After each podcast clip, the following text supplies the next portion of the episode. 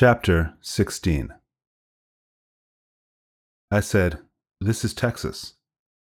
They can't know who's carrying, right?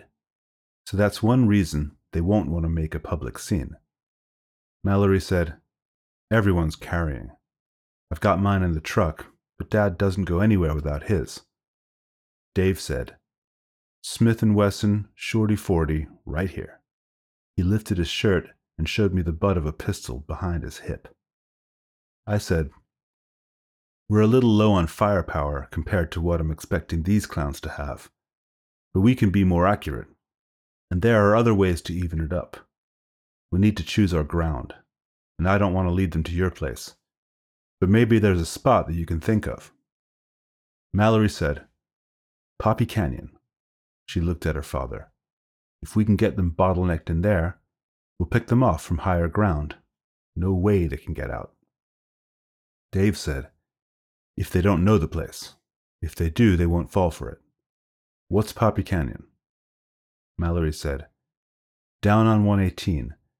Part of the road dips into a place everyone calls Poppy Canyon. No lateral movement, only cliff faces vertically on either side. Lead vehicle blocks, trailing vehicle locks." I said, "Worth a try? No reason to believe they're from here. Probably brought in from somewhere else." Mallory said, "San Antonio or Fort Worth. If they're gangbangers." Elena said, "Or Mexico." Dave said, "No doubt they bring these guys in to do a hit, then run them back across to Mexico. Cartels are organized here." I said, "Mallory, you keep a jerry can in the Bronco, with spare gas just in case?" She nodded. "Yes, I do." I said, "Of course you do. Finish up your Cokes." I drained my bottle of Coke. They all looked at me for a moment, then tipped to their own bottles. Dave said, "Jesus Christ." I got up from the table and gathered the bottles together, stuck all four fingers of my right hand into the little mouths of four empty glass Coke bottles. I said, "I'm going to do a little DIY job. Won't take more than 10 minutes. Why don't you guys go order dessert and coffee? I'll wait for you in the rental." I looked at Elena. "She goes with you in the Bronco." I jerked my thumb to the back, where the bathrooms and the kitchen were. "And you go out the back, through the kitchen. Nice and easy. No one's going to stop you. I'll clear the back door and pick you up at the Bronco." Dave said, "And what if it all goes haywire?" "I'll find you." Mallory slid the keys to the Bronco across the table. She said, "Take a right, down by the movie theater." I pocketed her keys and said, "These will be on the rear left tire." Mallory nodded. "Got it." Dave slid a Zippo over. That went into my jeans as well. Elena said, "Should we order you dessert?" "Black Forest cake, to go, if they've got it." I walked out. The Toyota pickup truck was gone. I looked over to where the GMC sports utility vehicle had been, other side of a thoroughfare lane. Also gone. Which meant what? They had repositioned. I scanned the parking lot. The cars had thinned out some.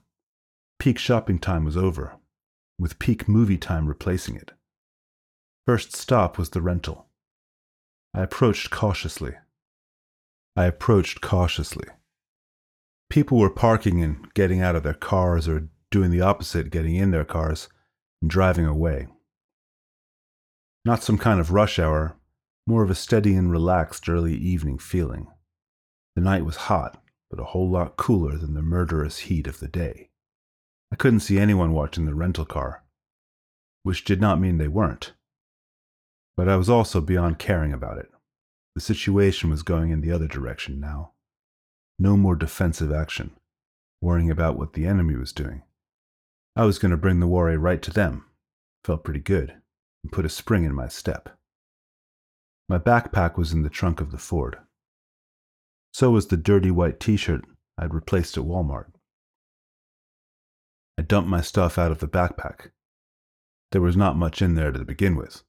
Toothbrush, little tube of toothpaste, a Gore-Tex jacket for the rain, extra t-shirt, underwear, and socks. My life in a bag. I put the Coke bottles in, threw the roll of duct tape after them. Then I used the folding knife to tear off strips of the t-shirt. 4 long lengths of torn cotton rag went in the backpack. I leaned into the passenger seat side at the front, took out the homemade cue ball sap from the glove compartment. The cue ball part of it fit perfectly in my front pocket, the ball bulging, and the handle stuck out a little for easy access.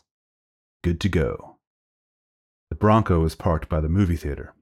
People on foot were choosing the narrower feeder lanes, which crossed thoroughfare lanes with two-way vehicular traffic. It was definitely movie time. Moms and dads were walking alongside kids licking ice cream cones, finishing up buckets of popcorn, coming back from the movie to the family car, eyes wide from the spectacle and the sugar. Other family units were walking in the other direction, key fobs beeping, small children swinging between parents, dads carrying tired little toddlers. Groups of friends locked up their cars and moved towards the multiplex. The scene could have been from a propaganda movie about America. The only thing missing was a squad of cheerleaders riding in the back seat of a convertible Mustang. Mallory's key unlocked the back of the Bronco.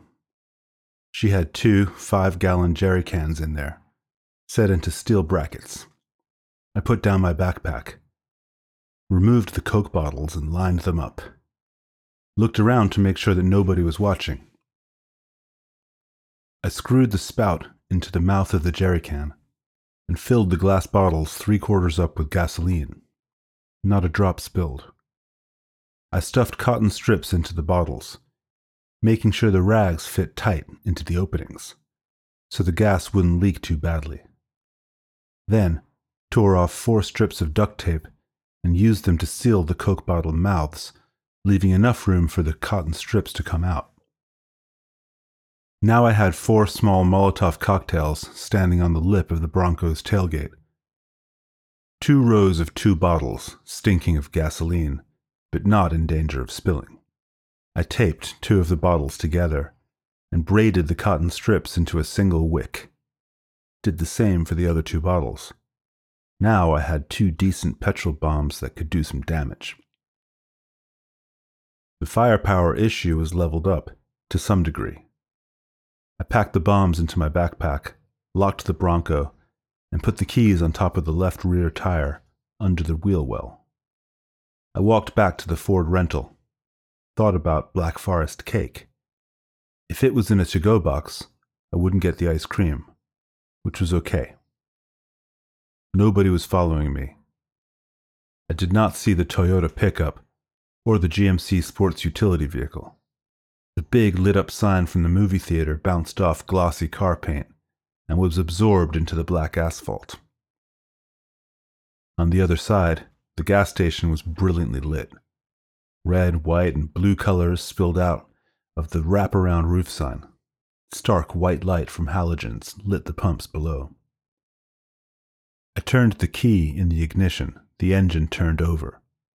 I moved the Ford out of the parking spot, left along a row of cars, then another left down a feeder lane toward the restaurant, right along the thoroughfare, then left around the Texas Roadhouse. No sign of the sicarios and sicarias in either of their vehicles. The backside of the restaurant had a fenced-in yard for the waste bins. I cruised past in one of the feeder lanes, 2 parking lanes over from the restaurant. No evident watchers. I came back around and parked, about 100 yards away. A couple minutes later, I saw Mallory, Elena, and Dave come out from the back. I let them go for a while, watching to see if anyone was paying attention to them. I backed the Ford out of the spot, into the feeder lane, and followed the slight descent of the asphalt parking lot toward the movie complex, where Mallory had parked the Bronco. I could still see their heads bobbing up and down on the other side of the parked cars. I got to a wide thoroughfare lane and paused at the stop sign to let a family minivan pass. 2 small faces looked at me from the back seat of the minivan. A window decal said, "Mom, even when they're wrong, they're right." I crossed the thoroughfare and continued down the feeder lane. The cinema complex was immediately in front of me. To the left, the Walmart store, 200 yards away. To the right, the exit to the street, maybe 300 yards. I scanned for my friends, having lost sight of them at the stop sign. Then I caught a glimpse of Elena. She had turned to look around behind her. I thought maybe she looked at me, but then she turned away again. At that moment, a vehicle sped out of an empty parking spot just in front of me, and I hit the brakes reflexively. It was the GMC sports utility vehicle with the smoked windows. They had come through an empty couple of spots. I looked in the rearview and saw the silhouette of a Toyota pickup truck, with roof lights making it look like an evil rabbit. They had cut me off from the front, penned in from the back.